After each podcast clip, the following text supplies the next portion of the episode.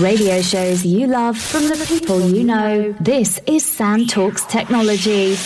Hello, good afternoon, welcome. It's Wednesday, it's two o'clock, and of course that's Sam Talks Technology. And yes, it's sunny outside. I think it's seventeen degrees nearly. It's time for shorts and T-shirts. Well, I'm not sat in ta- shorts and T-shirts today. I'm in the studio with a guest today, and my guest is Katie Lips. We're going to introduce Katie in one second. Um, we're also going to have, as usual, our normal roundup of the news from this week. We're going to be talking a lot about things such as Facebook's new launch of a service to take on TikTok. Uh, E E have announced five G coming to several cities. Um, Alexa for Windows P Cs, any use or is it total rubbish? Chrome seventy-one's coming out. Uh, lots of security features in there. We'll talk a little bit about those. And Alexa this week announced Alexa Voices and Alexa Follow-On. I'll let you know if they're useful for you and how you can use them in the home. But first, before we do anything else, I'm going to introduce my guest. So, hello, Katie. How are you? Hi, Sam. Good, thanks. Great. Uh, now, Katie, tell everyone a little bit about who you are and what you do. So I'm a tech founder, which means I found tech startups. Excellent. Sometimes. Good. And you're on the right show then. um, and I'm also a technology consultant and work with a range of businesses, helping them solve their tech issues. And I'm an occasional artist, so it means I also dabble in a bit of art in my spare time. Which we're going to touch on. So uh, what we want to do also do is look at what books you found useful, what apps. So we're going to have Book of the Week, App of the Week from you towards the end of the show.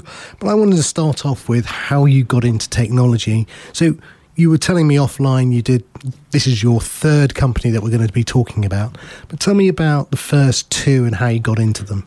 Sure. So back in about two thousand three, um, I was working in a digital agency um, in the Northwest and having a really good time creating multimedia, websites, that sort of thing. Can I just add that Katie's a Liverpool fan? Yay! I am, yeah. She was born in Liverpool. We had to have that in early, just as anyone else. If she was an Everton fan, this conversation would this have stopped. Wouldn't be happening. No. Wouldn't be happening at all. Anyway, sorry, I interrupt. Back to you. So, yeah, so in, in about two thousand three, when... Um, I don't know if your listeners can remember, Sam, but um, I can certainly remember when um, people had Nokia mobile phones in general. They're coming back. They're fashionable. They are. And um, you could text people, but often there wasn't much storage space on these phones. In fact, on mine, you could only keep ten text messages. And I thought that was a bit rubbish and wanted to be able to keep more of my messages from my friends and not have to delete one each time I got a new one. So clearly I never sent more than three then, because not big on texting then. no no so um along with my husband, who wasn't my husband then but is now, um we devised a way for people to be able to keep their text messages, and we created a service called treasure my text dot com, and that was my first um internet startup, if you like. Um it was very early. It was um in you know in the days when mobile wasn't really a big deal for many people. Um it was pre-iPhone, pre-apps, Um, and pre all that sort of thing, pre Web two even. Um, wow. So it was really about, you know, taking content from your mobile, putting it on the web and then enjoying it online, like a kind of, you know, managing your and backing up and storing your, your mobile content. Um, and whilst it didn't do brilliantly as a business, you know, over the years, it Uh, actually still exists today as a product, and it's still really? used by people around the world. So there are still some people out there who, you know, have old school mobile phones and want to keep their text messages and, and need a way to, to store them. So um, we still keep it going just so that people can use it as they see so fit. What do you run it on? Where's it where's it hosted? What, all those things then? Yeah, so it's you know it doesn't cost us much to run, um, and we know that we made it because we wanted to build a nice thing for people and they like it. So we just keep it going and we use um. you know, A W S, Amazon storage, and, and that's where it sits. Perfect. So so that was your first entry into the world of entrepreneurship and startups. Yeah. What came next? Um, so later, um, you know, obviously the iPhone came out and that changed the world in terms of mobile, I think. Um, it was a very exciting time around two thousand seven. And all of a sudden we um, could create apps for phones, whereas prior to that, you have to remember that if you were a developer or you had ideas about creating mobile services, you had to work with the telcos or the network operators in order to be able to get your software out and um, used by the public. So, you know, you had to do a big deal with, with some big companies, and that was very hard for a lot of kind of indie developers to be able to do. So iPhone was super exciting because it meant anyone could create content for mobile, basically. Um, And so, you know, I had an idea for an app. It was all around virtual gifts. Right. And, um, you know, that's like sending somebody a, a nice flower or a present or a, you know, gift that appears on their mobile phone. And of course, because it was iPhone, you could do all sorts of exciting stuff. Um, you can make it three D. You could put audio in there. You can make it look really, really nice and make it tactile, and you could kind of make it spin round and all those things. So um, my second startup was a, a virtual gifting startup. Um, How did we, that go? It it well. So I'm here talking about something else now. So you know, like so many of these ideas, you kind of have a go at it and then it doesn't quite pan out. But um, it was a really interesting learning experience, and I think um, you know, having uh, worked on several business ideas in the past, you you always take that learning experience with you into what you do next, um, and it was a very valuable lesson, I guess. In, in um, so, what would you say went wrong then? What what what was the issue? So, because obviously, virtual gifting is sort of around now a little bit. Yeah, it is. It really is, and um, I think, you know, what we have now today is we have the emoji, and, and it's everywhere. It's in all sorts of services that we use. We can kind of embellish our conversation with little bits of graphics and, um, you know, moving pictures. And, and some of those are getting more and more, um, con- you know, richer and richer content. So we can um, create things now where it looks like a picture of ourselves. We can kind of lip sync over it and send like a kind of micro video or a, a moving, you know, animated emoji. And that's all really exciting stuff, but it's just kind of become um, embedded in, in lots of different services. So it's it's just around, and it's um, everywhere, but people don't need high-tech versions of it often, actually, just a really simple emoji or, you know, a thumbs up. It's a throwaway piece of... throwaway. Yeah, it's a digital chip wrapper, fundamentally. And it can be really lo-fi, so we don't really need the kind of the high-end version. So I guess what went wrong is perhaps a lesson in, you know, test and learn early. Test your ideas with your audience and see if what you're producing actually... Um, you know, it hits the sweet spots for, for people, and is something that people really want. So you, you, you.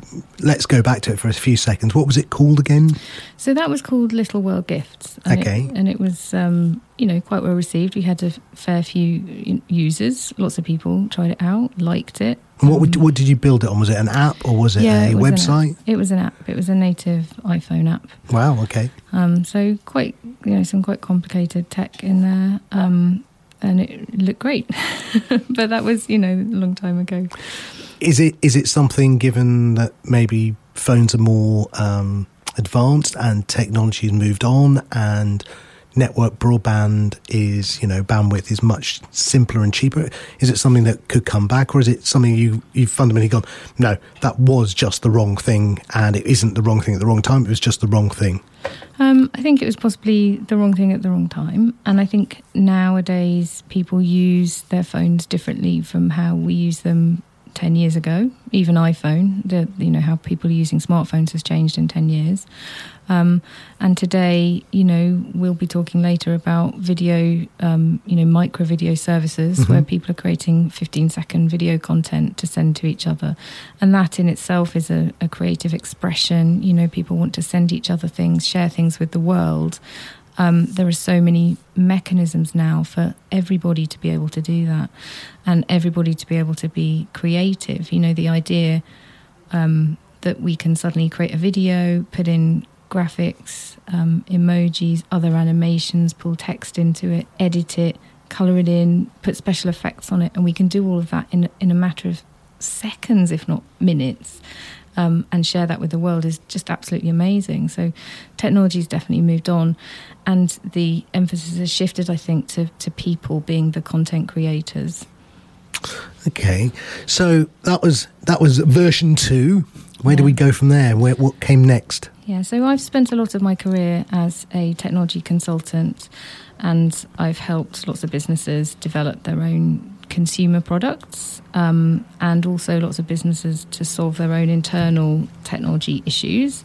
And, you know, as part of that, I've worked um, on the consumer end, but also within businesses looking at things like information security, enterprise mobility.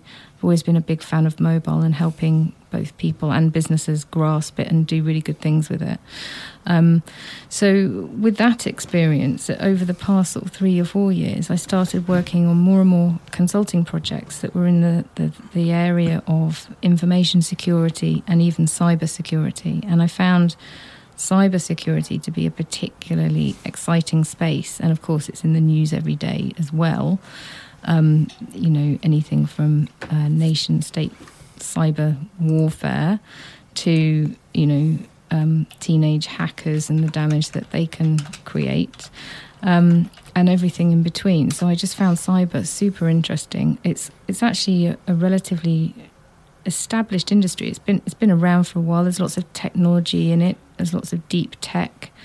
Um, there's other people, you know, creating really exciting new types of businesses to help businesses um, and people to protect so, themselves. So what you're saying is, how how does it work? Is it is it them observing changes, or how how, how does this sort of service work? So we're talking about this cybersecurity. Yeah. So you were saying that they analyse big data and they look at how. So yeah. we were saying that I think we were talking about the fact that it. it, it It looks for differences or changes or abnormal an- anomalies. I yeah. can't even say that word today. so yeah, so so I think um, you know, there are changes within the cybersecurity industry and within how people um, create uh, secure environments. So how they used to do it was um, you would have, you know, technology that would protect your network and your endpoints. That's all your computers within a business. And you'd have maybe um, systems for monitoring that.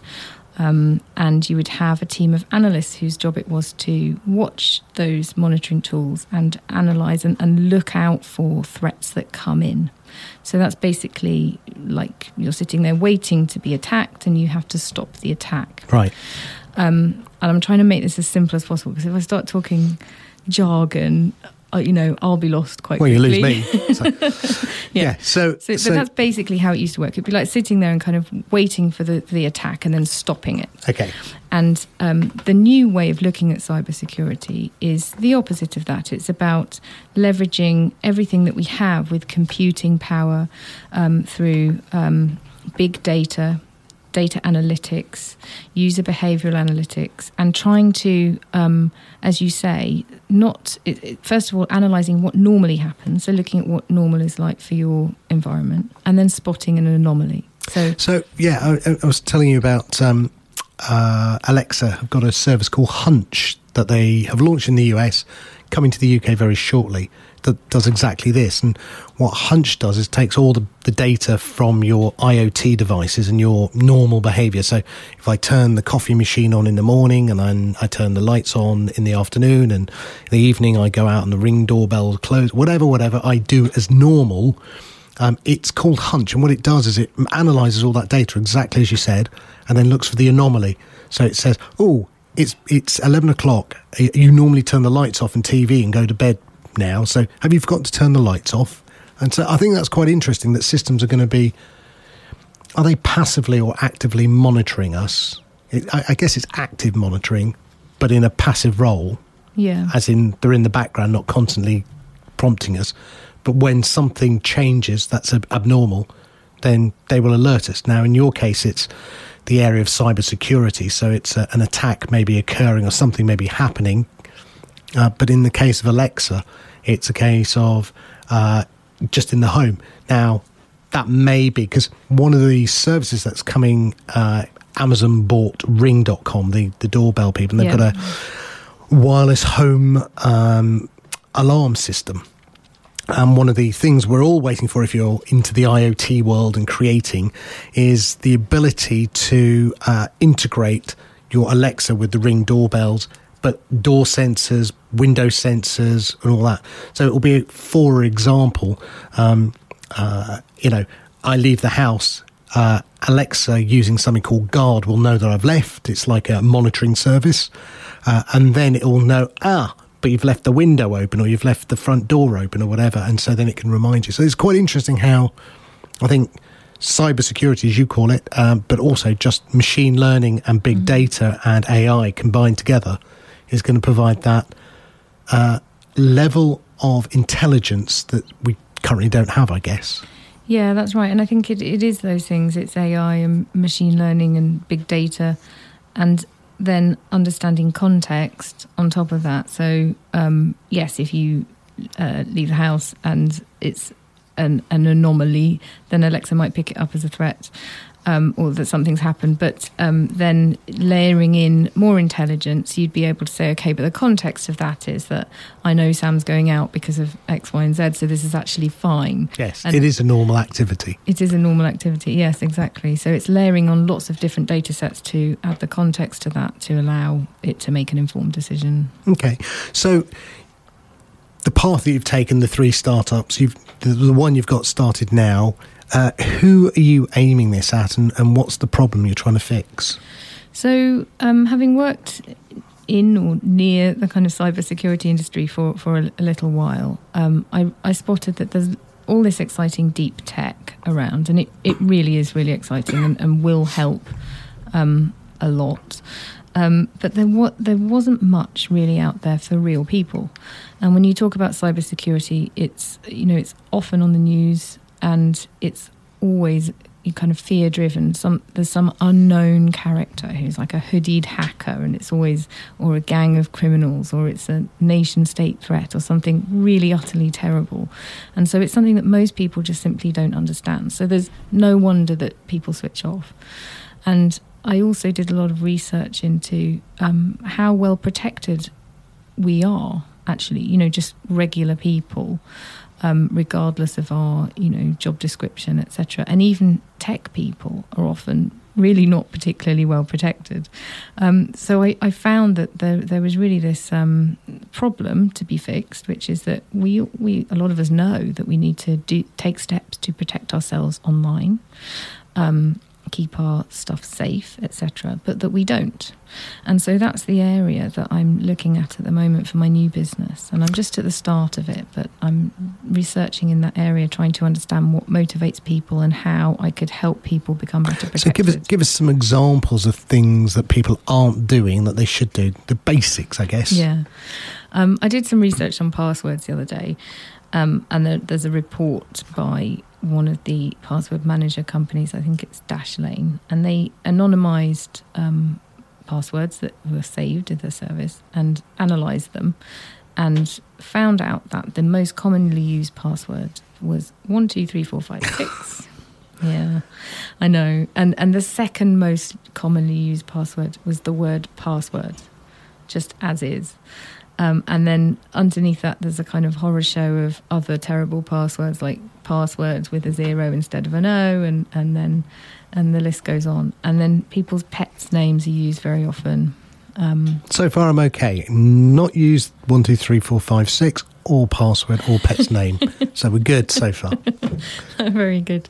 Um, but people often, um, you know, are a bit slack on password security, and password security is really important. But it's difficult. I mean, if you've got fifty different sites and you're actively using the internet and websites, um, you know, I know websites try and get us with uppercase, lowercase, one extra character. Yeah. But fundamentally, if you knew my password, it's within the same sort of bounds. Yeah. And that's quite worrying.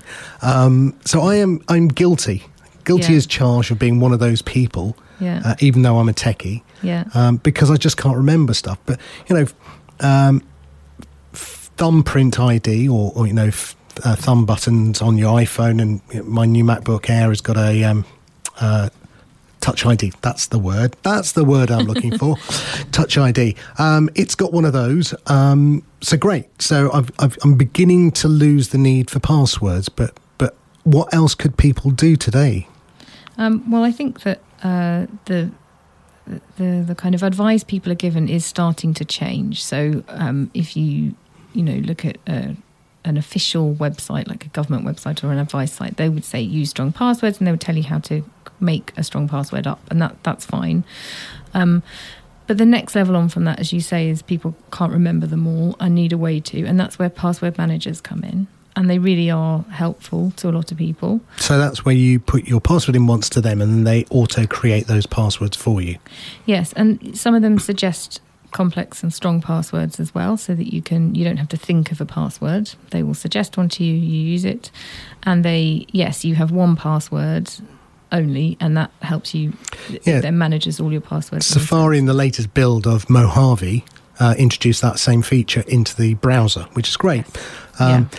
Except I said to you earlier when we were talking about this, what if the password company goes down? And they do. They they all go down eventually. I mean, apart from Google maybe or Amazon. Yeah, I don't know about that. I think they would say that they're, they're never going to go away. But certainly the, the move is to um, allowing your device to manage passwords for you as well. So as you said, the Touch I D or the, the Retina scan, you know, all of this is um, Face I D rather. The, you... you are going to rely on your device to be that one main password holder. So you, you open it all up just by um, Face I D, for example, and then your passwords are filled in. So I think what we're looking at is the death of the password. It's just it hasn't arrived yet. The, yeah, there's lots of arguments about this, and, and I know a few people working on um, passwordless solutions, and certainly this is where, you know, biometrics comes in, and two-factor authentication and all these okay things. Stop. So two-factor authentication, A, explain it, and B, tell me why I would want it. So the simplest way to explain it is, let's say you're using a payment website and you're about to make a payment, and it could just, you normally you would just do that online. Let's say you're sat at your desktop and you're just going to do it online, off it goes. Two-factor authentication is where it would ask you to confirm that you wanted to do that via a different device. It's just the, the two factor is the second factor is the other device. So it needs some other way for you to say, to confirm, yes, I want this to happen. Yes, I'm me. And, and I approve this transaction kind of thing. And with my online banking, I do that quite happily because that's a level of security that I'm prepared to do. Yeah. But two-factor authentication came to the Mac O S recently. Um, Apple are desperately trying to convert me to two-factor. Google tries to convert me to two-factor. And and to be brutally honest, I can't be bothered with it because it's like, oh, okay, so I'll put this in, then I'll wait for the text, and then I put the... And I think it's just my email. I'm not that bothered. Yeah, I think a lot of people have that issue with it. It is a bit clunky in the sense that it isn't always instant, and if it's still using text messages, that has a delay yeah. of a few seconds, sometimes longer. Um, Especially if, you, if you've just gone away and got a coffee, come back, and then you have to log back into your mail because it's self-locked uh, locked itself. And you go, oh, God, here we go again. Yeah. So you're not going to want to do that for everything. People just don't. And that that's human nature. And you certainly, I couldn't imagine a scenario where I was using it on every single service I used all of the time. It would just not be feasible. Um, and that's where I think you need to have the right level of security dependent on how you use technology. So it depends what you use as to what kind of security measures you need to put in place. So uh, this week, uh, Amazon Alexa, I, again, I'm talking about them, uh, brought out a voice uh, recognition uh, capability. So you can train your Alexa to the different voices in your house. Um, so that's voice security, I guess, because what they've allowed me to do at home is for me and my wife to have our voices recorded and then stored as a, a recognition pattern. Um, and what that then does is if I want to order something in the past to stop my drunken friends just ordering me a Barbie doll, um, I put a security code on it. So I could they could say, order me Barbie doll, um, but it would say, what's the security code? And they wouldn't know that. So that would stop it. But now with this new voice recognition, uh, what's very cool about it is it will recognise it's me. So in the morning, I've got a, a routine, which is like a series of uh, sequential skills that Amazon plays for me. So I say, good morning, Alexa. And it comes, good morning, today is, tells me a stupid fact of the day. And then it plays um, all my news briefs, but then it plays my calendar. Now, if my wife said it, now that Alexa's got voice command, uh, voice recognition in it, it will play her calendar and her news stories. So she might read a different set of newspapers to me. So that's quite nice. And that voice security. So are we just, as I said, seeing the death of passwords with thumb or, or biometric identity, facial identity, voice identity, retina identity? Um, well, I think firstly, I, I really like the idea of the voice recognition. Um, so I have Siri, I don't have Alexa, but... Does um, that work? Yeah, Siri's great, really good. Apart from my daughter can now use Siri, and she's she's learnt how to sort of instruct Siri to play her favourite songs, which are not my favourite songs. Oh dear. Yeah. So if I don't want to listen to um, Frozen, uh, you can't even say it. Film Frozen, I really never again. Um, if I don't want to listen to Frozen again, then I have to find a way to stop her being able to talk to Siri. So I think voice recognition would be absolutely great. Um, and provide lots of security as well. Um, you did challenge me, though, earlier. You said, what if one of my friends whose male comes in and yeah. starts talking to Alexa? So I don't know the answer, so I'm going to go and find one of my male friends this weekend who comes over, and I'm going to ask him to try and fake it and see if it's me. He might have to fake it. You might have to um, do a really good, proper test, and he'd have to try and speak how you speak. That's impossible. It might be possible. Oh, he could have a go. But I, okay. I think Alexa will pro- probably be quite good at spotting. No, I think it'll be fine. Yeah. Um, it'll be interesting. If if it if it doesn't, then that'll be just a failure completely. And I, I, I can't imagine they would release this the software. No. Um, so with with that, um, what other things can people? What are, what else are they doing wrong? So that they're, they're not using their passwords. What else? Do yeah. you... So it, I see this as, uh, or I try and explain it to people as a little bit like how you treat your house. Um, so, you know, you have a lock on your front door. You might have two. You have a lock on your back door. If you have a back door. Oh, on that point, just let me, uh, we, we were also mentioning the fact that um, the next version of the August first lock that's come out uh, has a capability. It's a skill that you can load onto your Alexa. And now you can ask Alexa, is my front door locked or open? Right. It doesn't lock it or unlock it yet, but it can tell you the state of the door. Amazing. And um, with the Ring door sensors and window sensors, it will be able to tell you the state of the contact. Fundamentally, is it open or closed? Which is which is the next step.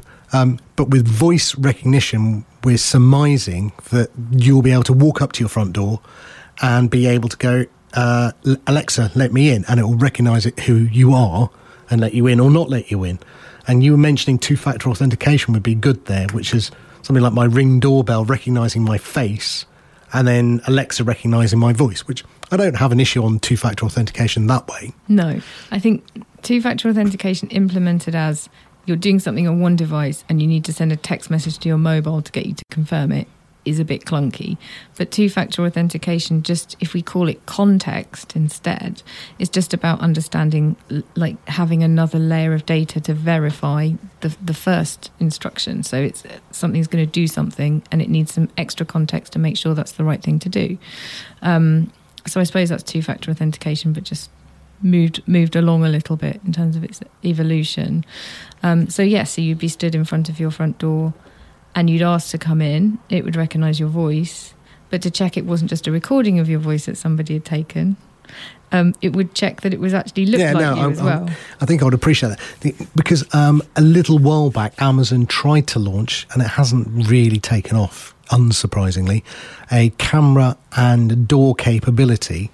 So the uh, Amazon camera would be installed in your house, and an Amazon lock, fundamentally, would then be installed on your door by an Amazon engineer.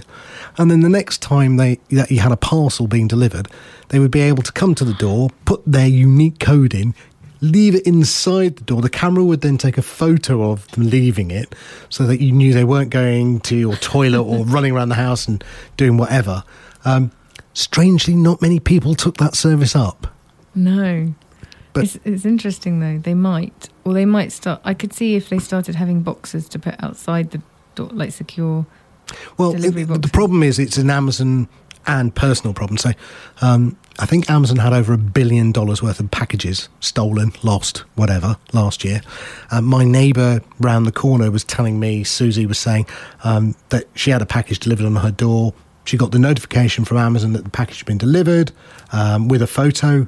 When she got home from work, it was gone. So you can see where they would like to have that capability, but it's sort of over the creepy line, letting a stranger have access to your house, I think. Yeah, definitely.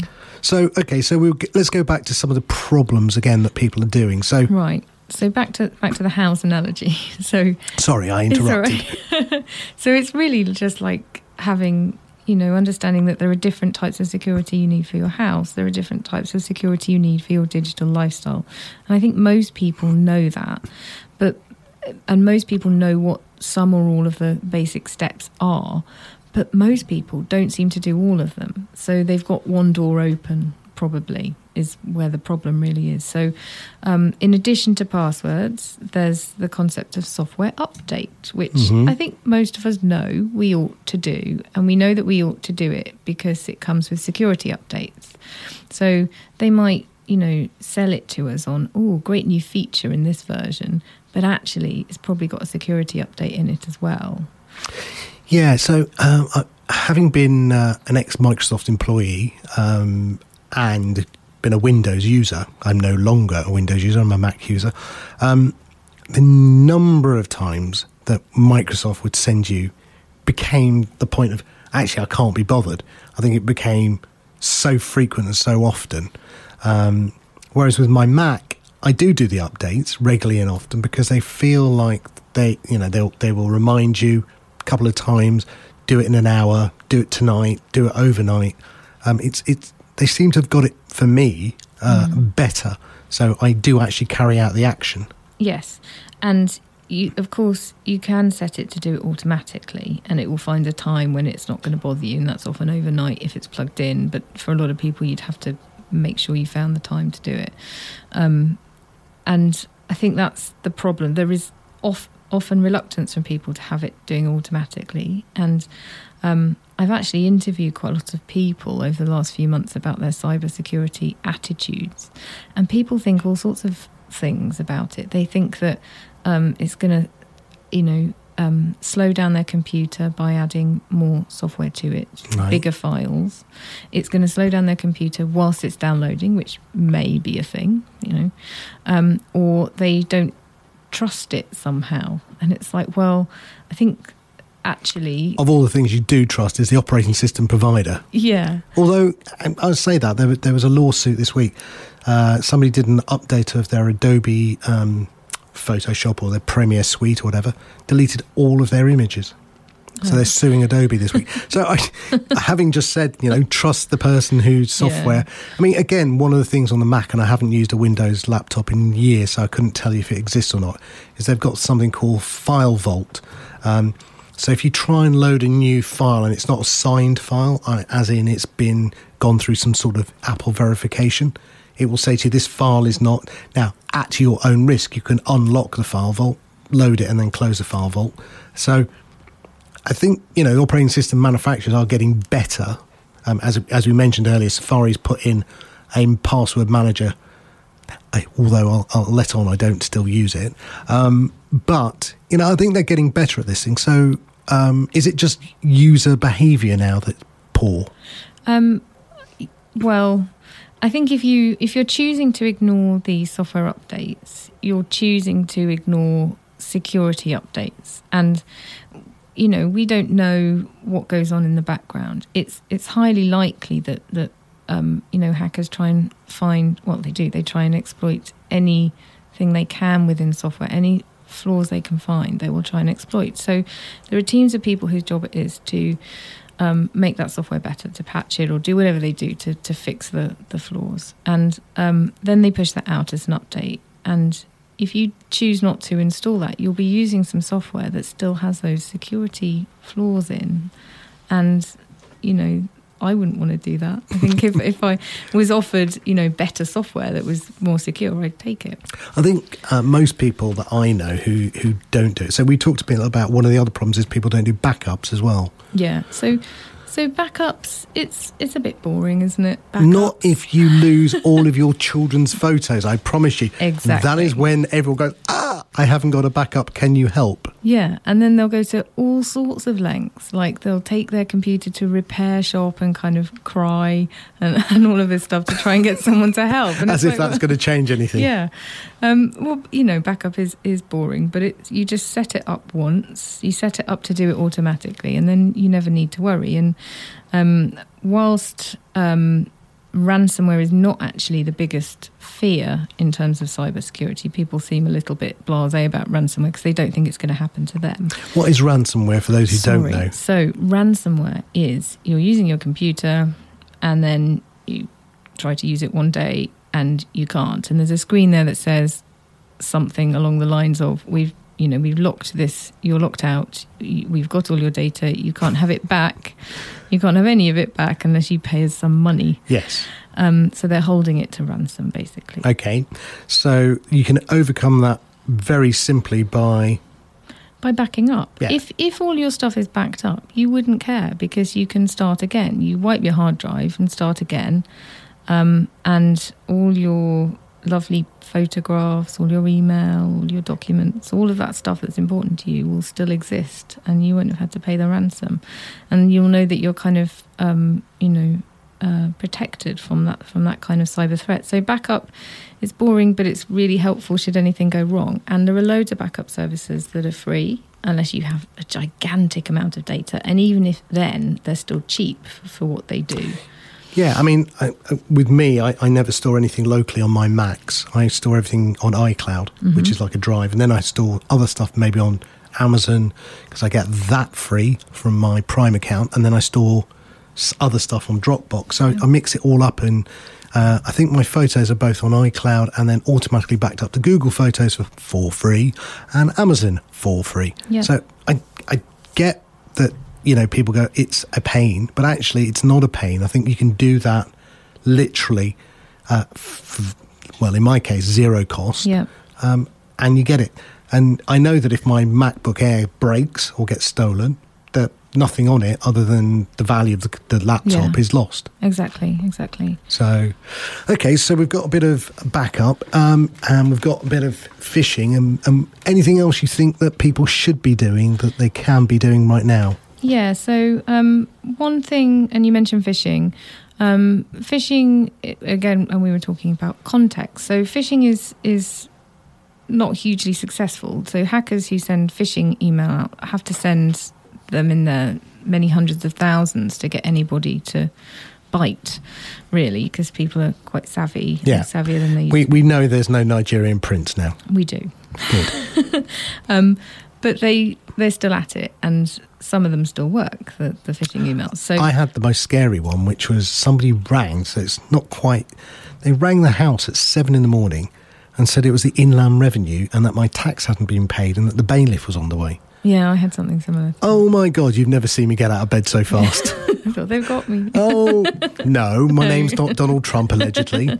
Um, no, I, I knew that I was clean, but I'm like... That sounded authentic enough mm. for me to worry. And then I rang the number back and it sounded dodgy, so I put the phone down. Then I rang the actual Inland Revenue and I went, uh, did you do X? No, sir, we wouldn't do that. And I was like, oh, God. Anyway, sorry, I digress. Yes, so phishing. So phishing. Um, and that was actually vishing, if it was voice. Yes. Voice phishing. Yes. And smishing is S M S phishing. It's getting far too complex. But S M S phishing is a new thing that's come out right now. Yes. It's quite big. And I had one of those the other day, apparently from H S B C. And of course, H S B C in the U S was breached um, a few days ago. So if you send uh, an, a message to lots of potential H S B C customers, some of them who, if they are H S B C customers, might click the link that says, here's how to reset your account. You know, so you have to be really careful. There's often... Um, phishing attacks that are based on other real security breaches that you will have heard about in the news. Right.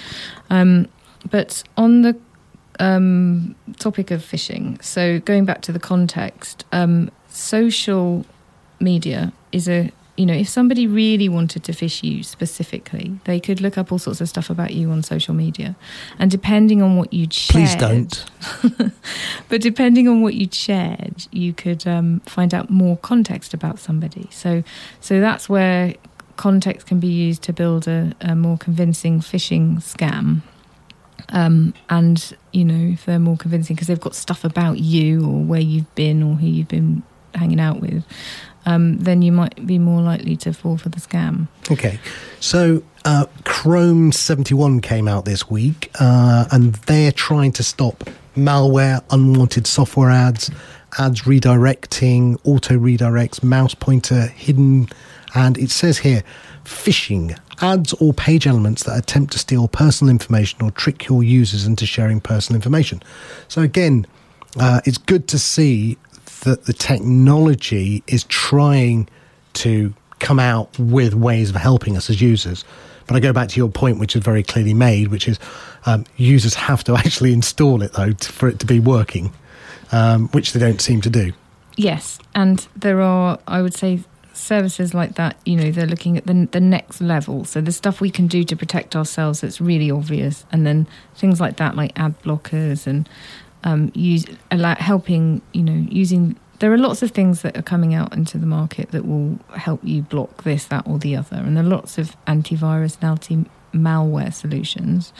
Um, and it's a case of finding something that works for you depending on what sites and services you use. So if you visit lots of websites that have lots of ads that, you know, you're a bit worried about, they seem a little bit scammy, or all sorts of ads shown on things you use, and you know, you know, we would know that they've been provided by an ad network, um, and then it's the is it the ad network's job to kind of clamp down on those ads and make sure they're all okay? Well, maybe it is, but also the browser can help. So browsers that help um, protect you against threats from ads, great. Oh, I, I use an ad blocker on everything. I do. Same on my mobile. No, what's an advert? Tell me what's an advert. I haven't seen one in years. Yeah. No, there are, I mean, obviously there are native ads and they still work, but I think um, ad blockers, if you don't install one, are a, are a yeah, I think a pretty... good way. It, on your mobile, although data isn't that big a thing anymore, you get quite a lot of it, and the bandwidth, um, it will speed up your pages simply because you won't get ads loading. Um, same with your laptop at home or, or iPad. Um, one of the other areas we talked about is V P Ns as well. Yes. What, what's a V P N? So a V P N is a virtual private network, and what that means really is that nobody can oversee what you're doing online. Um, now, you might think no one can oversee what you're doing online anyway, but the truth is, um, if you're using, you know, Wi-Fi network, um, that's perhaps a bit less secure than it you might want it to be, and you have to be quite careful. Um, if you're using public Wi-Fi networks, especially free ones, you, you might want to be careful of using those. I generally tend, and I learnt this through working for a, a big corporate client, you know, we just simply were not allowed to use free Wi-Fi networks you would use, you'd find in a cafe, because they're quite often hacked. And are they? Apparently wow. so, okay. And they can be spoofed as well. So right. Sometimes you can find yourself on a network that you think is a trusted network, and it might not be. Um, so V P Ns um, are there to, you know, provide you a private connection to the internet that nobody can watch, basically. And, okay. Um, and you can find V P N software. You know, you can get it online. It's not particularly expensive. Well, on that note, this week Cloudflare brought out their new V P N. Now, Cloudflare is a D N S, a, uh, a D N S server is basically where you register all of your U R Ls, and they, they point people to the right U R L for services. Um, they've got Cloudflare um, has got their own V P N. I just load it onto my iPhone. It's brilliant, and it uses the code or the uh, U R L uh, I P address one dot one dot one dot one, and Google's is eight dot eight dot eight dot eight. Um, so yeah, it was amazing that Cloudflare got one dot one dot one. I think they bought it from a Chinese Uh, manufacturer who had it and registered it very, very early on. Um, yeah, and again, highly recommend Chrome seventy-one, Cloudflare one and dot one dot one, um, and yeah, password managers, uh, backups. Yeah. Um, there's lots. Okay, we're, we're going to go to your first track, I think. Um, we're going to have a little bit of, well, this is Justin Timberlake. Why are we having Justin? Um, we're having Justin because uh, my daughter really likes the film Trolls. I've watched it so many times, and I've become, you know, a big fan. Okay, well, let's have a little bit of a snake trouser, I think he's called, but I'm going to avoid that conversation. Here's I Justin. I got this feeling inside my bones. It goes electric wavy when I turn it on. Off from my city, off from my home. We're flying up no ceiling when we in our zone. I got that sunshine in my pocket, got that good soul in my feet. I feel that hot blood in my body when it drops. Ooh, I can't take my eyes off of it, moving so phenomenally. You're more like the way we rock it, so don't stop.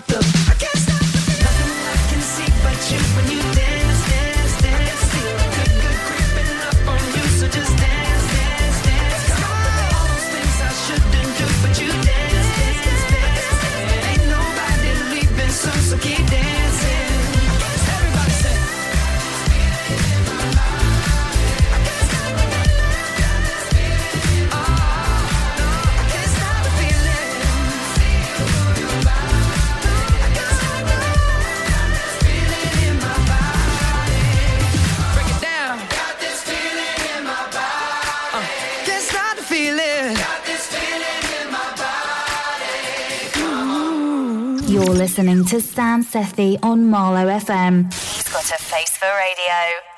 Thank you very much indeed. So kind of you to say so. Yes, I have a face for radio and you will never know. Um, welcome back. If you've been listening, thank you very much. This is Marlow F M. My name's Sam Sethi, of course, and we are listening to Sam Talks Technology with my guest, Katie Lips. Hello, Katie, again. Hello. So, dear, there you go. A bit of Justin. Did you enjoy that? I did. Yes, do love a bit there of Justin. You go. I do like a bit of Justin as well. I like some. He reminds me of that sort of Bruno Mars, Michael Jackson type singer. Okay, I'm on my own. There we go. Right, we, we we've talked a little bit about um, some of the challenges around cybersecurity, and, and you, you're starting a business in this area, but you're not going in with the need to go and find, let's say, seed funding, V C funding. You're using a methodology you, you termed, or which is out there, called Lean Startup. So can you tell us more about that? Yeah, sure. So um, I've worked with the concept of Lean um, for quite a while with some clients of mine, consulting clients, and um, you know, it's it's a term that's been around for a while, and a lot of people in business, especially in tech, seem to know what it is, and, and generally it means that you operate in a way where you, you're not being very wasteful, you're kind of eliminating waste, moving forward based on validated learnings. So there's a lot of test and learn. It goes kind of hand in hand with innovation um, and innovation theory, and you know, how to build an innovative business, um, which is really one that's always learning, in my opinion.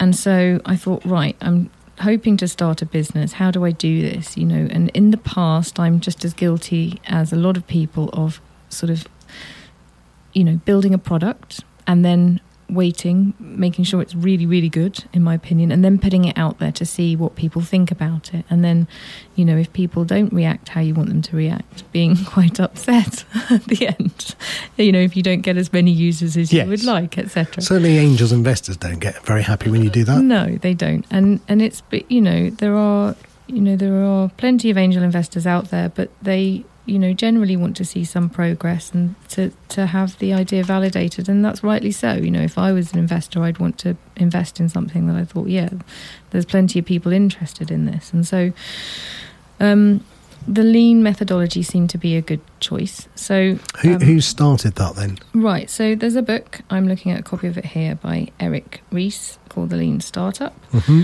Um, and the book basically talks about how...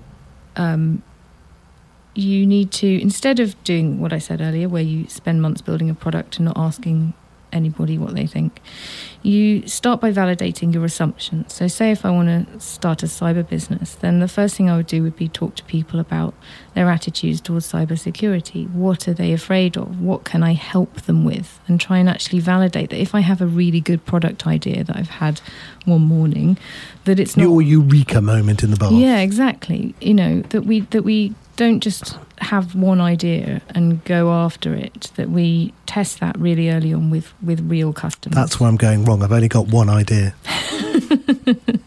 Well, I actually think ideas are cheap, you know. If you, yes, I, I yeah, fully agree. If you're the kind of person who has ideas, you probably have lots of ideas. And you could choose to do any one of those ideas, but it's about which one, and therefore it's the execution that's important. Yes, I fully agree. Execution yeah. is the key. I think somebody said they invented email, took oh god, took the people to court and lost millions because they proved that he never invented email. He had the idea, but yeah. he never actually did anything with it. Exactly. Yeah. Anyway, sorry, go on. I've invented loads of things. Yes. in in my sleep, I'm sure I've invented more as well. Exactly. So it's really about how and how do you start. So if you've had this great idea and you think this could be big, you know, there's lots of lots to it. So no one has a, an idea for a startup nowadays, particularly, and it's never super simple, is it? You know, there's always lots to it. There's lots of assumptions that have to be true for it to work. And so Lean Startup really is a methodology to help you break it all down and say, let's start from the beginning and let's validate those assumptions. Let's check the things that need to be true are in fact true.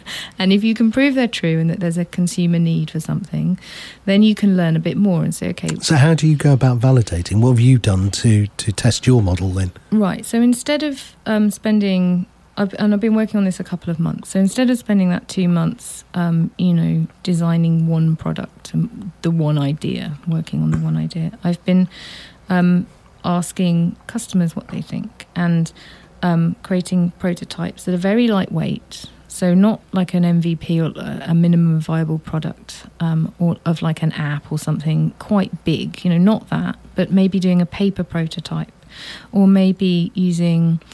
Um, various online software to design websites. So you're making a web page that looks like it's a fully blown website with a product behind it, but it's just one page that says right. what the product does. Yeah, a holding page. A holding page or a landing page. And you're basically going, would you buy this? And then yeah. you're showing it to people. And you don't need to actually build the thing to get their feedback on it. And it's been really, really powerful because you learn so much stuff. You learn... um, what they think of your page. You know, you learn all sorts of stuff about what they think of your web design, colour schemes, all sorts of helpful information. Yes, everyone's yeah. an expert. Everyone's an expert, but you also learn what they really think about the product and what their real pain points are. And then you can use that to get into conversation and delve a little bit deeper about what's really bothering people, what kind of products they might use, what they wouldn't use.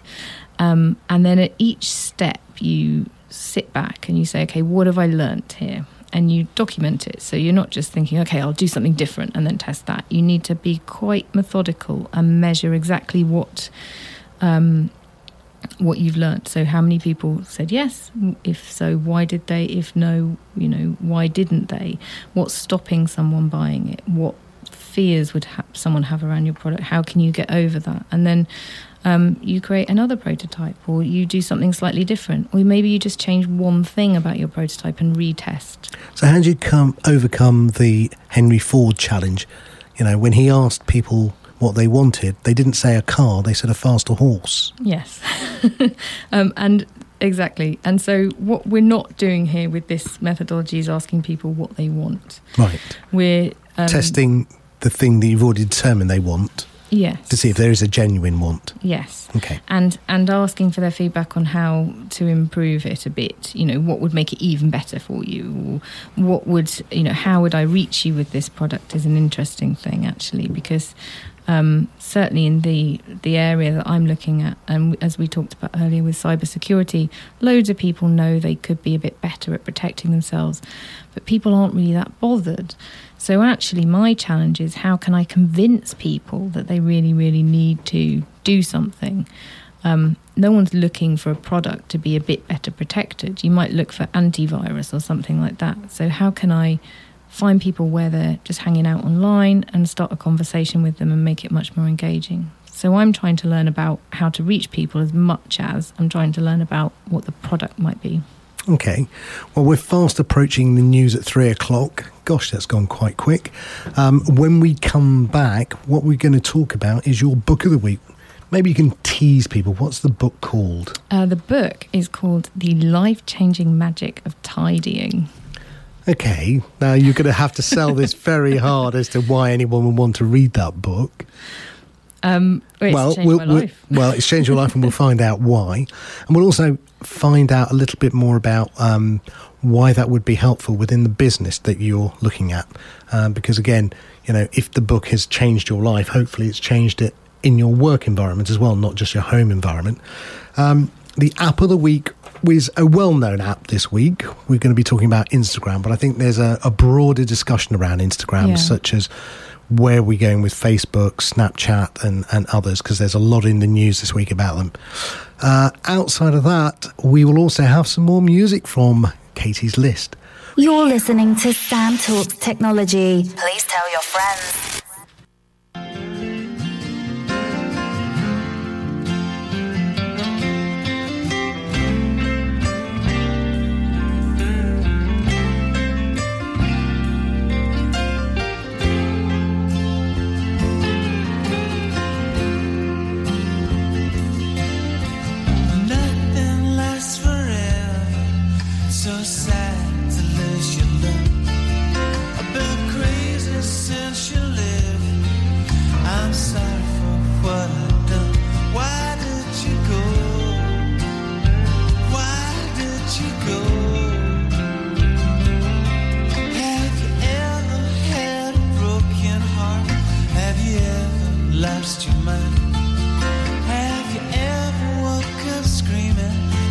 So lonely you could die.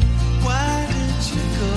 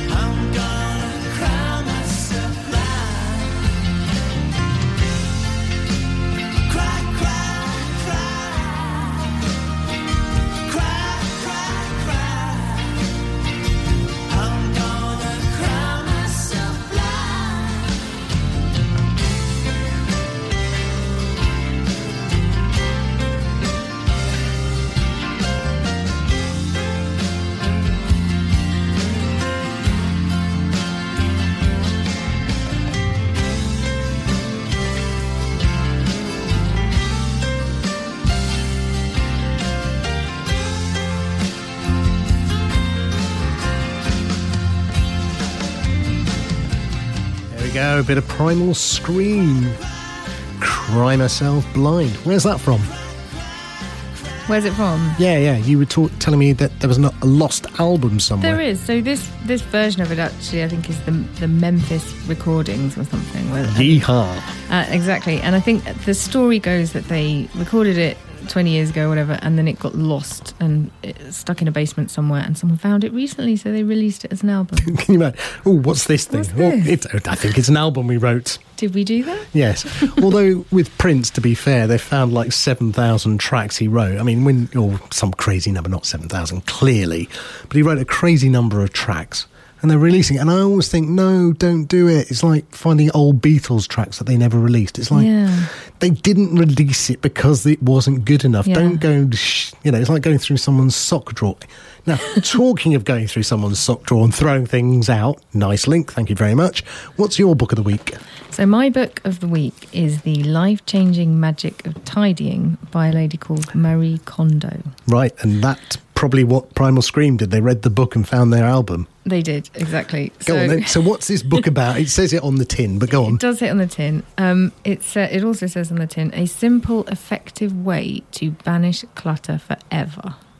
And it I is that. Ever. Forever, yeah. Okay. So how, how I got onto this book was that my husband, Paul, came home one day with this book and I, I did scoff at him, I'm afraid. I did laugh. Um, was that your birthday present? No, no he, he, he bought it for himself, I think, and he read it. And I got a bit annoyed and thought, but our house is tidy. What, what are you saying about my tidying skills? You know, there's nothing wrong here. Um, and then he started folding his socks in a new way, and I got okay. quite disturbed. So I thought, well, I've did got you not to read give him this. Sky Television or something? Does he not have anything else to do?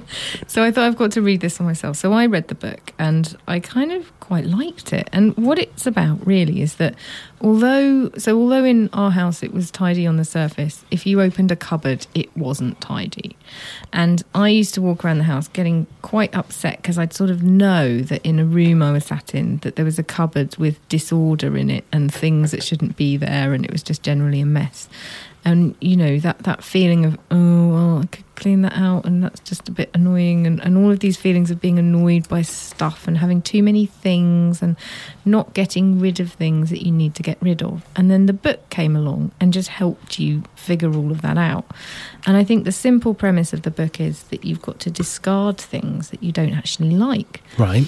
And of course, over the years, if you have a, a house or even a, a small apartment, you build up lots and lots of stuff. So every time you move house, you're moving more and more boxes with you until you're looking at things thinking, well, I've had this for twenty years. I've no idea why I've kept it. It's been in a box in a loft, moved to the next loft and then moved to the next loft, and I don't want it. Um, so it's time to get rid of it. Is this modern feng shui?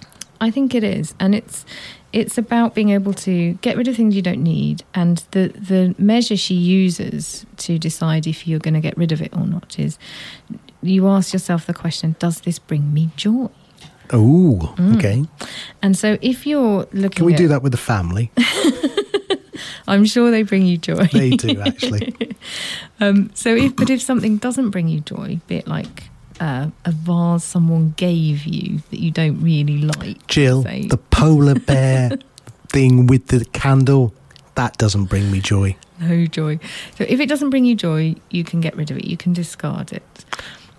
And she, Katie says I can discard it.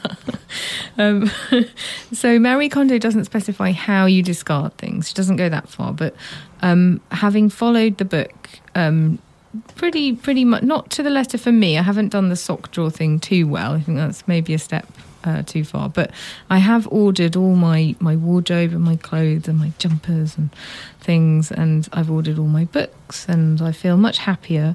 And I think we've actually discarded about ten carloads full of And how long rubbish. Does that... I, I, okay, I, we, we're going to come on to why it's valuable to business, but, you know, my wife did that with this, all the spices in the spice rack. She, she did it in alphabetical order. That didn't last didn't long. Last. No. No. Life's too short, isn't it? M- maybe. But if you, you... Well, yeah. And you can order things how you want to order things. Yeah, I think okay. the, the, the best advice in the book for me is getting rid of all the things you don't need and don't like. Right. And okay. not feeling held back by those things anymore. And you have a lot more space and things feel a lot calmer. So have you taken this into the work environment? Um, sort of. So the book kind of makes that promise. It says, you know, if you if you follow this, your home will be much nicer and you okay. will feel calmer and it will have a positive impact on other areas of and your life. And has it? And you think, no. But but it has. It's okay. actually made me feel more organised. And, you know, I, in my office, I have an office at home where I work, and it's tidy and it's a pleasure to be in. And there's not boxes of stuff we haven't unpacked in four years and a cupboard full of rubbish. It's like I can open the cupboard and I know what's in it. And that's great. And it just feels like a happier environment to be in. I do agree. We we did this in our house a year ago. We, we redecorated the whole inside and there was a skip outside and lots went in that big skip. Mm. Um, but my wife, my wife does not work cleanly. She She's a clutter bunny and she has all the clutter around her. My children use all the clutter. In fact, they've got a floor drobe. You know, um, they throw their clothes onto the floor. Um, I, you look at me, everything's away. My desk is tidy. So, you know, how is this the book I get them? Um, oh, I think it could be. I mean, it's, it's very helpful for everybody. I've I've uh, recommended it to a couple of people. Um, and more people have heard of it than you might imagine, actually. So a couple of people I said, oh, I've, I've read this book. They said, oh, well, actually what happened was they came round and said, your house looks very tidy. So actually it has had an impact, even though I thought it was tidy anyway. But I uh, told them why. And they said, oh, I've heard about that one. Is that the one about folding your socks? I'm not doing that. Yeah, well, it's on Amazon. It's seven pounds fourteen, seven pounds fourteen, and it can be delivered to you if you want it on Friday. Yeah. There you go. That quick. Um So, okay, so we've got the book of the week, which has been great. Um, did you see Alibaba, though, this week, how much they sold? So decluttering your house and then go to Alibaba and buying everything you don't want. Um, they sold thirty point eight billion pounds of goods on the eleventh of the eleventh. thirty point eight billion in a day, just one day. It's called Singles Day, which is the one one one one. Mm. Um, they sold one billion dollars in the first twenty-four seconds. That is just mental. That's amazing. I'm sorry. Um, so even if you did declutter your house, if you go to Alibaba, you're going to clutter it again. You can get it all back if you miss and, it. And talking about cluttering your house again, are you buying anything on Black Friday this week? Um, no. No. Nothing. Not a thing. Do um, you think they're worth it? I find that deals and offers generally are a bit too good to be true or not. not well, I, I, I don't wait because often often it's like four pounds off or two pounds yeah. off. Or the other one is they've put it up before the sale and then they go, oh, it's thirty percent off, but it's only thirty percent off from last week's price and the week before it was actually cheaper if you bought it. Yeah. I mean, that's been known with T Vs and stuff. So, um... no, I'm not a great fan, but uh, my wife, who's a, a non-exec director on two large retailers that I won't mention on air, um, has said that the sales for both retailers have stalled. Right. This week, literally, their they their sales compared to last year in the same week are eleven percent down. Is that because people are waiting? That's what she thinks, what she's hoping, mm. because if it isn't, then there's another reason. Mm. Um, but yeah, so Black Friday, then we've got Cyber Monday, mm-hmm. we've got Give It Away Tuesday. I'm not sure what Wednesday and Thursday have got yet.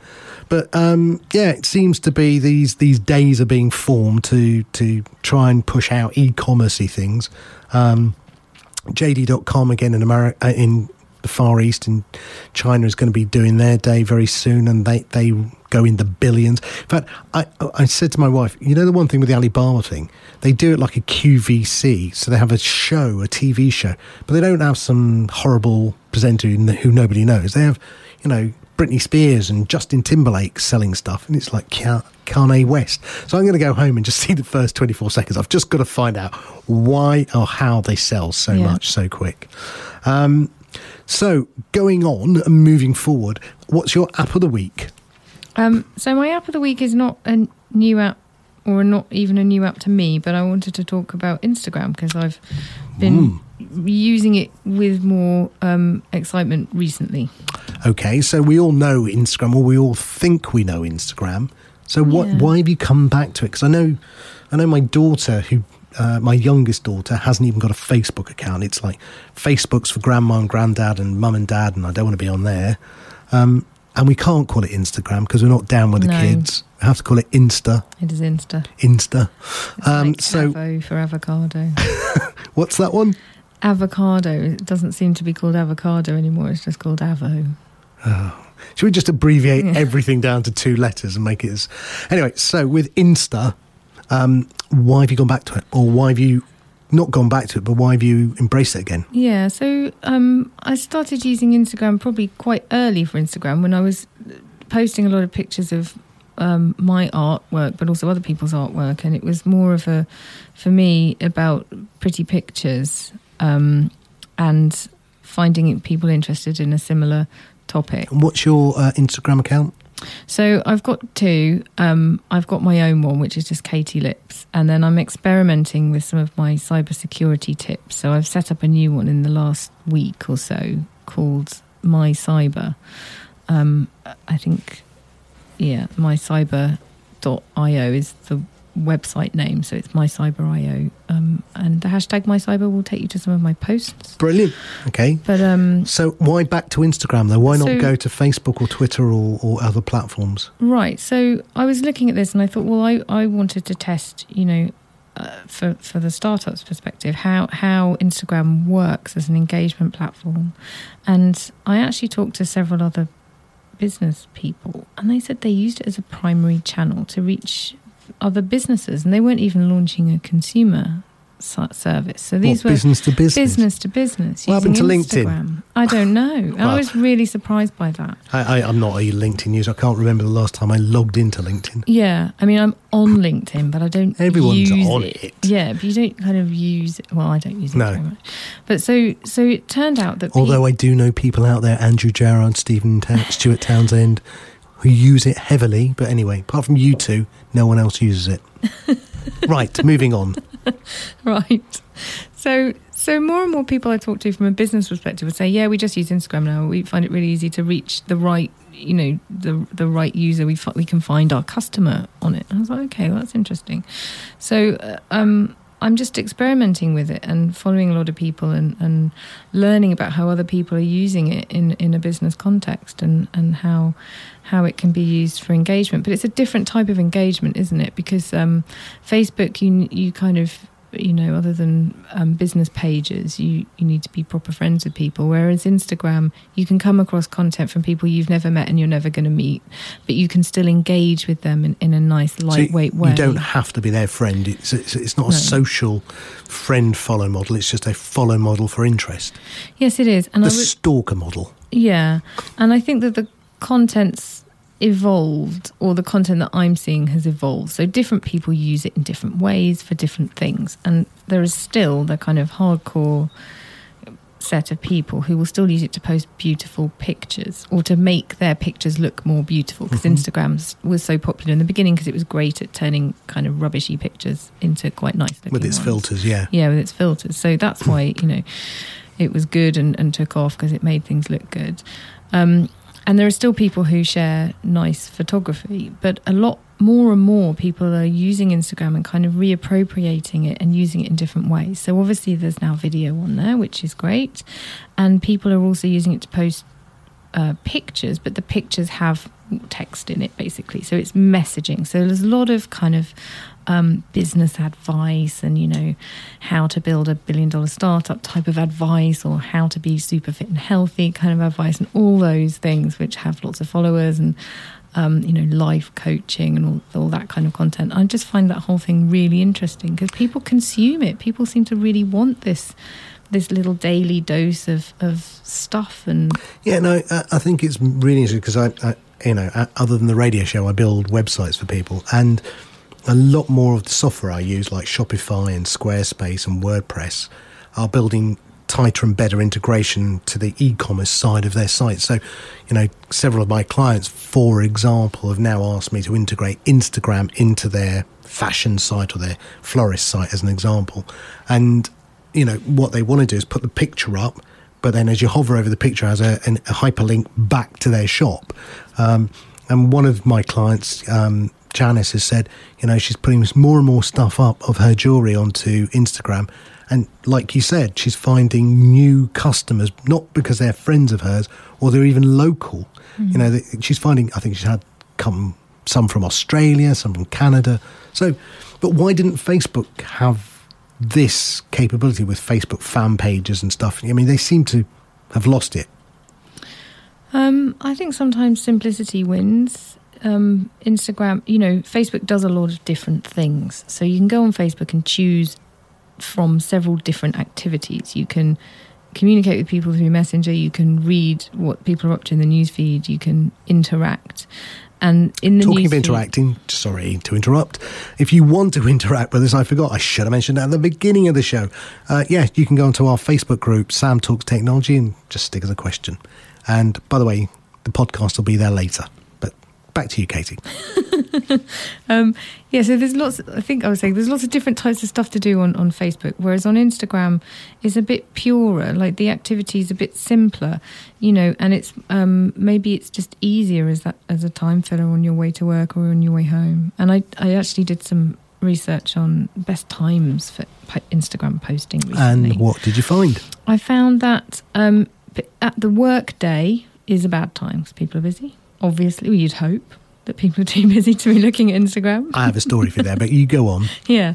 And so they found that um, between seven and nine p.m. is a really good time because people are either on their way home, just got home, a bit bored, want something to do. Um, and, yeah. Digital that. Chip wrapper. Yeah. Flick through stuff. Yeah. Entertain me. Snackable content, I think. Yes.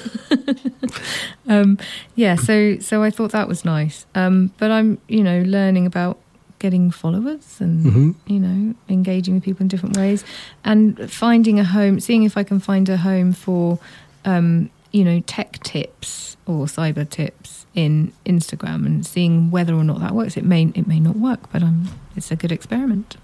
Well, if you want to come on to the Marlow F M Instagram account, it's hashtag Marlow F M or go at Marlow F M. Um, I, I had a lesson because I'm not an Instagram user. My daughter, my fourteen-year-old daughter, schooled me on Instagram because I was trying to work out why you can't regram something or mm. re-insta something. I was like so frustrated. It was like, there's a photo. I want it on my thing.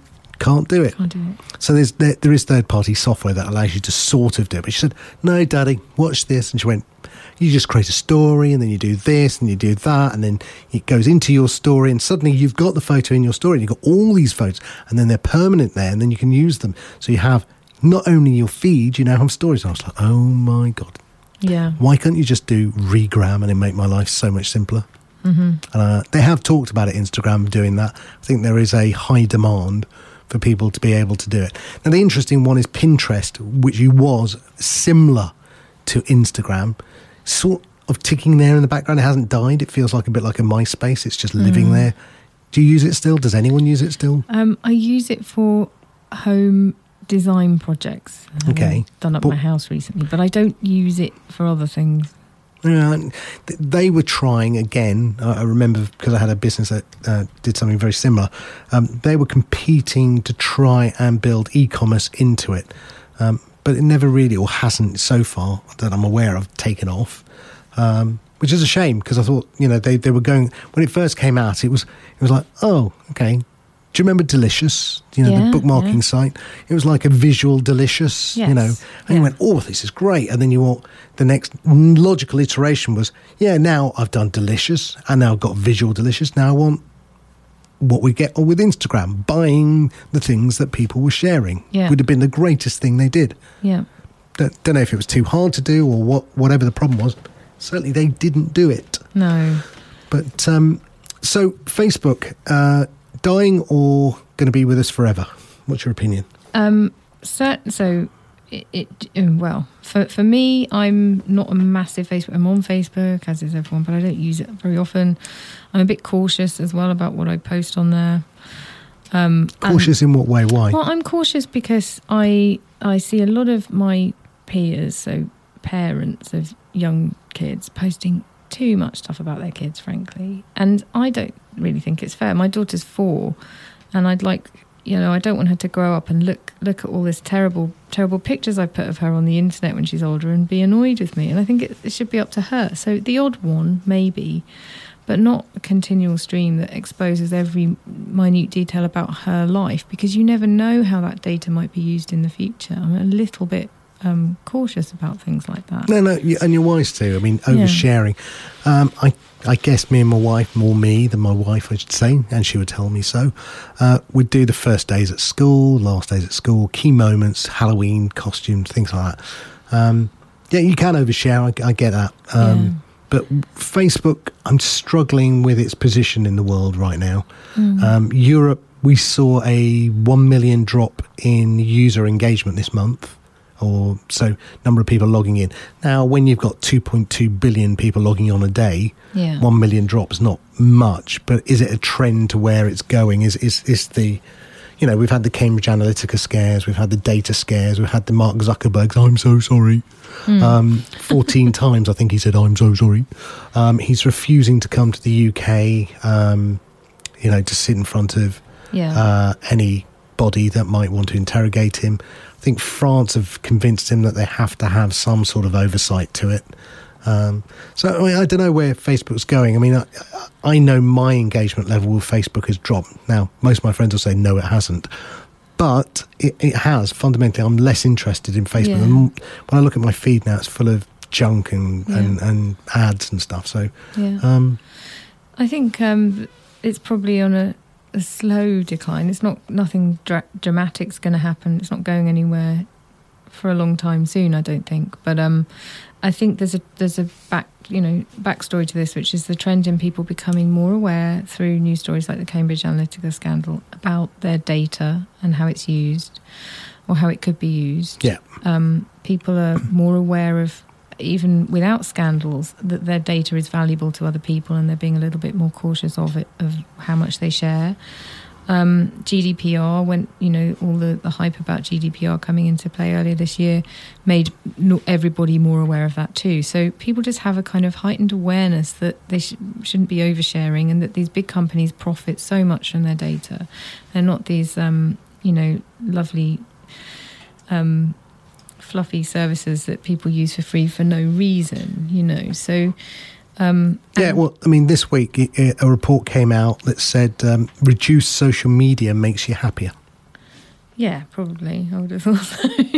Yeah, no, I mean, you know, there, there is a trend to deleting Twitter, Facebook off your mm-hmm. iPhone, so you don't see that. It's the dopamine hit. Oh, someone's liked it, someone's liked it, someone's liked yeah, it. Yeah, yeah. Um, so there's a lot of that going on. Anyway, look, we're at the end of a show. Oh my God, it's gone so fast. Thank you very much, Katie, for coming in today. Thanks, Sam.